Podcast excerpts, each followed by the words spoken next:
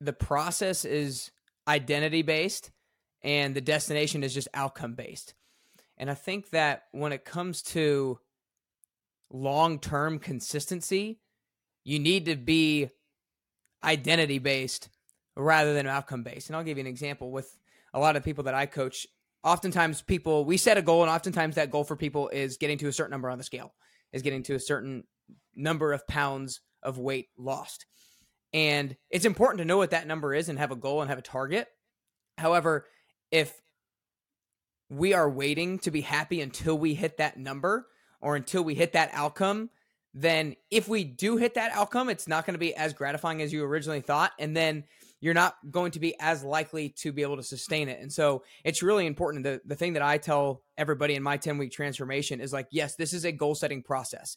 There is a artificial finish line at this 10 weeks. There's never a finish line in health and fitness. It's always just progress. It's never a finish line. Hey, this is a quick shout out from one of our awesome sponsors. Check this out. Thank you to Tracy down at Tranquil Turtle Massage in downtown Coeur d'Alene. Look, my wife and I, we see Tracy and her team every single month for couples massage, and it is the best thing. Tracy is a master massage specialist and a Hanu Ashiatsu trainer. You need to reach out to Tracy and her team. Make sure that you tell them that I sent you, and you'll get 25 bucks off your next massage. Also, while you're there, check out CDA Brows, Body, and Ink. Make sure to tell Tracy that I sent you, and you'll save 100 bucks on your next tattoo brows and plasma tightening services.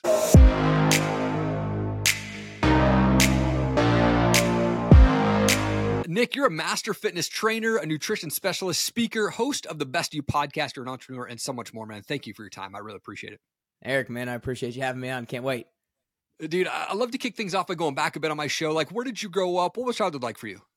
Yeah, I grew up in Atlanta, Georgia, and I had an awesome childhood. I feel super lucky and super blessed to have the parents that I had. I'm I hear a lot of people say that they won the lottery with, with their parents, but I actually won the lottery with my parents. Uh, I could not have been more blessed to have the parents that I had. I have an older brother, a younger sister, and we still have a great relationship. We did when we were growing up as well. And childhood for me was all about sports. I played all the sports growing up. I played basketball, I played football, I played baseball, I did a little bit of wrestling, I did soccer, but then as I got older, I stuck to uh, football and baseball all the way throughout high school and I was a pretty athletic, pretty athletic kid. I was never the biggest, strongest, fastest, but I always worked really hard. And so yeah. because of that, um, I always kind of made my way to the top of the teams. Was was captain of the teams that I've played on, and both my brother and sister were really good athletes, and they were kind of top of their sports as well. And so sports were a massive part of our lives growing up.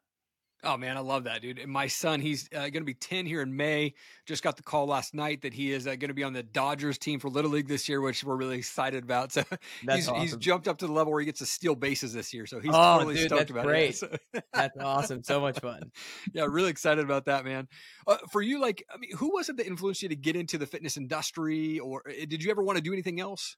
Yeah, it's a good question. So I'll kind of do a few different things here. So my brother, I have a brother who's two years older than me, and he started wrestling when he was in seventh grade. Okay. And when he was in ninth grade and I was in seventh grade, we then went to the same school.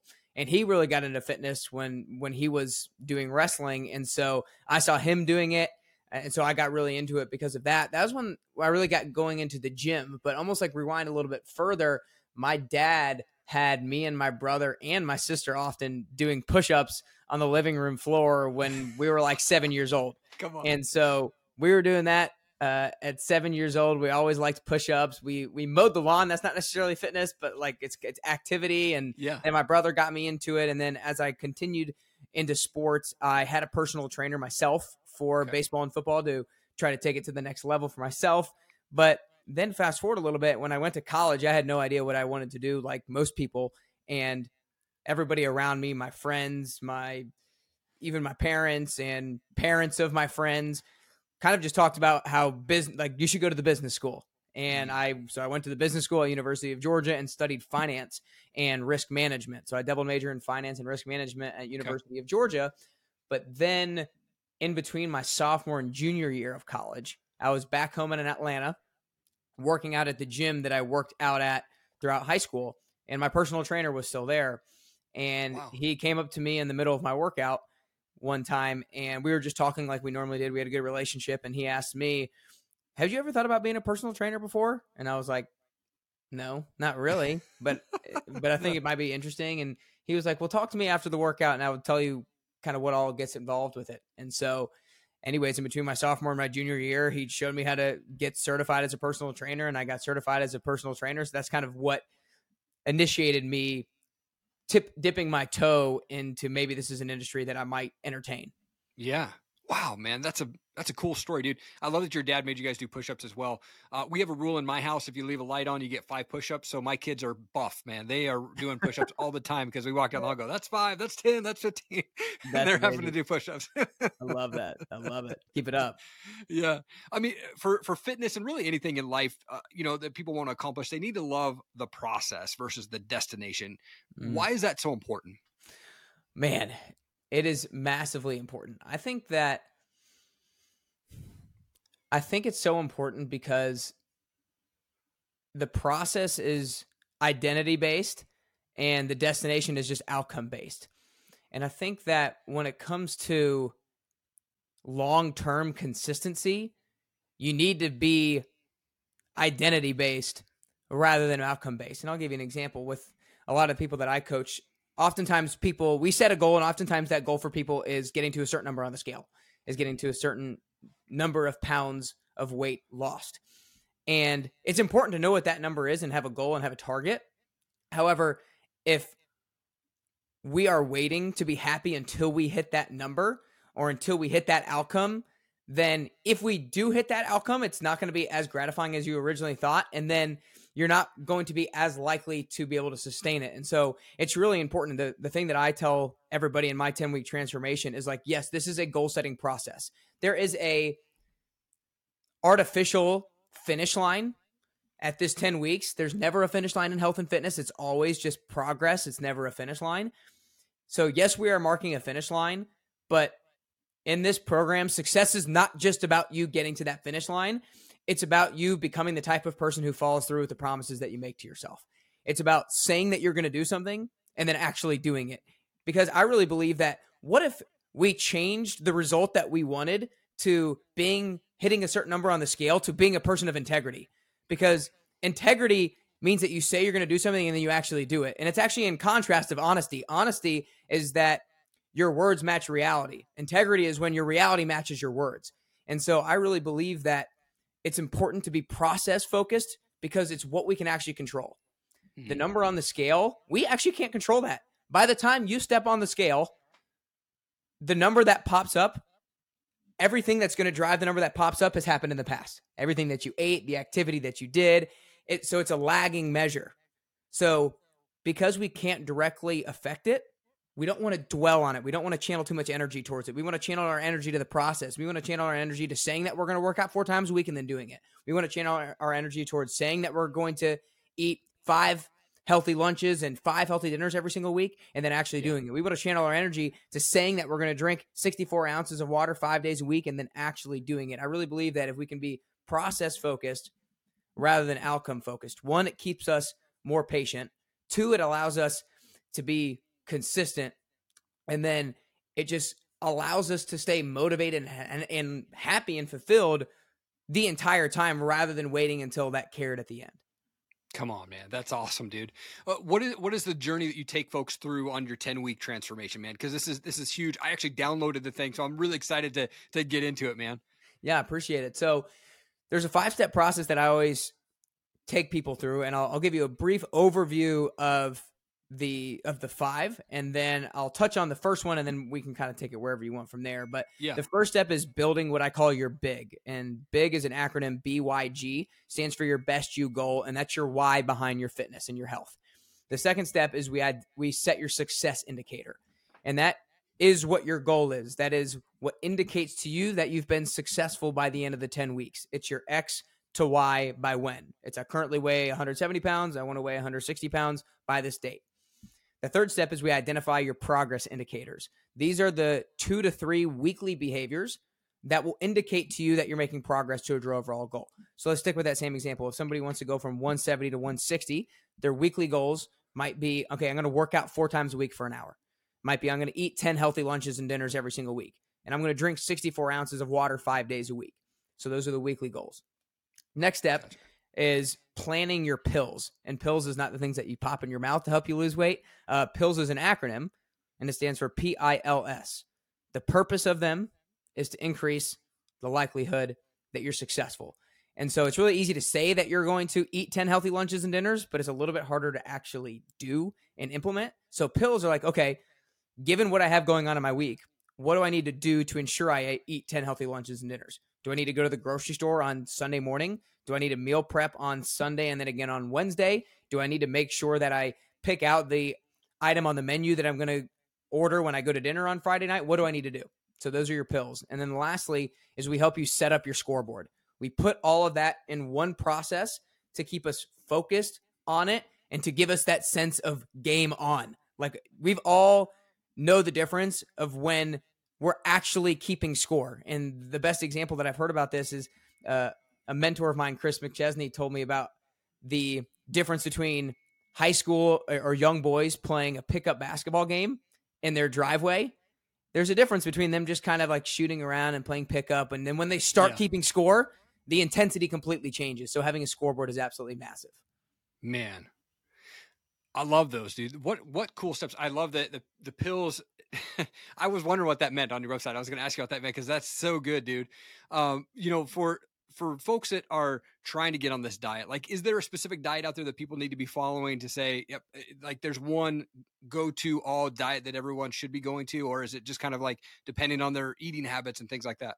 Yeah, it's funny that you bring that up. I actually am releasing a podcast episode called the best diet for weight loss very soon and okay i i googled what is the best diet for weight loss the other day and there's like over 1 billion results and so oh everybody's oh asking the question but my question for you is you've seen probably somebody who's gone, gone vegetarian and they've lost weight you've probably seen somebody who's gone carnivore and lost weight. You've probably seen people do paleo, lose weight. You've probably seen people who do intermittent fasting, they've lost weight. And so people have implemented all of these various things and seen good levels of success and people have also done all of these things and not been successful and so how can that be if the nutritional philosophies are actually opposites in a lot of in a lot of times so it's the wrong question to be asking what's yeah. the best diet for weight loss because right. all of them can work it's about all what what do they have in common what do they have in common they have in common when done correctly because all of these diets can be done incorrectly, can be followed right. incorrectly. What they have in common, for the most part, is eating real food, eating real whole food straight from the source. And what they also have in common is what you don't eat. You're not eating processed foods. You're not eating bags of chips. You're not eating candy. You're not eating chocolate bars. You're not eating any kind of that crap. And so there's not necessarily one that is the best. Any of them can work. I always usually help to coach people somewhere in the middle and whatever allows them to work in their lifestyle, work within their lifestyle, and something that they actually enjoy, so they can and so they can do consistently. Mm. So that's kind of the way that I help coach people. And then the last thing I'll say is, of course, there's outliers. There are people who don't tolerate maybe certain vegetables well at all. There's maybe some people who don't tolerate certain meats well at all. And so those are some people on the on the outliers that maybe do need to follow one a little bit more than another. But for most of us, the majority of us, we're going to be somewhere in the middle. That allows us to stay consistent and work within our lifestyle. Man, it's so important for that. I, will tell you, like uh, two years ago or so, I decided to go on a, a fitness journey where I was going to do 45 minutes of cardio every day. And I just was going to do that. I was going to cut out all of the sweets and I replaced all of my meals with, with salad, but not just salad. Like I had some meats in there and stuff like that too. But I did 45 minutes of cardio for 120 days straight. I went from 196 to 169. Wow. And uh, my wife told me the whole time, like, it's not a consistent, like, you're not gonna be able to sustain that. I'm like, oh, yeah, I can. Like, you know, and then I got to about 120, and I don't know if I got sick and it knocked me out for three, four days, but then I got off track, and now it's been kind of like hit and miss for my workouts. Like, for people who fall off track, like, how do you get them back on track? Mm, I think I'm, I'm glad you bring up this point. One of the things that I love to remind everybody is I think oftentimes we look at somebody who's really successful, or in, in this instance, somebody who's really healthy, and we think, man, they just must be dialed in all the time. But it's not that people who are re- really healthy that they never eat unhealthy or they never miss any workouts. It's just that when they do, they self correct quickly. And so, what do we do to actually make sure we self correct? I think a biggest thing is one, make sure that you're going in with your goals that are actually realistic. Um, because like you know, you said you did the 120 days thing straight of cardio. Like you said, that's not realistic. It's not necessarily something you shouldn't do, but when people go all in, sometimes they don't know how to regress off of that and change their definition of success. So, yeah. for example, there's a popular thing out that's called 75 hard. And for 75 days, you are just getting after it. You're like minimum two workouts a day, X, Y, and Z that you have to do. And then people finish it and then they might just completely stop. And mm-hmm. so it's important to realize that your definition of success with your fitness routine or your definition of success with your nutrition routine should and should fluctuate depending on your level of time commitment that you can commit to it and your level of willingness to commit to it. So, for example, it's like if you told yourself, okay, I'm going to do this 45 minutes of cardio every day for 120 days, great. I would be like, I'm for you doing this, but realize that this is the timeline that you're going to go for. Let's go ahead and come up with a plan before you're done. Let's come up with a plan for how you're going to back off of this. How are you going to back off of this dramatic thing that we both know is not realistic? How are we going to change our definition of success and, and and back our way off of it? And then the other thing that I would say is with it kind of goes back to the previous thing. If we are outcome focused, then having a few days off becomes a whole lot much more mentally debilitating and psychologically debilitating than if we're process focused. Because if we're process focused, like for me, I, I wrote a blog a few weeks ago about how a couple a few weeks ago I went out to Broadway here in Nashville and there was 3 days in a row where I drank a decent amount and I probably drank more in those 3 days than I had in the previous 3 weeks combined and I woke up Monday morning like so many of us do. I walk into the bathroom, look at myself in the mirror with my shirt off and I'm like son of a like, damn it. yeah. And yeah. you have that feeling of you erased what you did over the previous 3 weeks in just 3 days and you're like you got to be kidding me. Right. But I quickly was able to get out of that mental rut because I know that I was just going to get right back into my routine. Like I know that I'm the kind of person who is just obsessed with the process and I'm going to get right back to it. And so get right back to it by getting in a great workout on Monday morning if you screw up on the weekend. Get right back to it by having a great breakfast on Monday morning and then you'll realize in just a few days you're going to be right back to feeling the way you used to. So it's so important to not get so psychologically, mentally, and emotionally debilitated when you fall off track. It's just how quickly can you self correct? Yeah. Oh man, I love that, dude. I want to jump into your podcast because you have this amazing podcast called the Best You Podcast.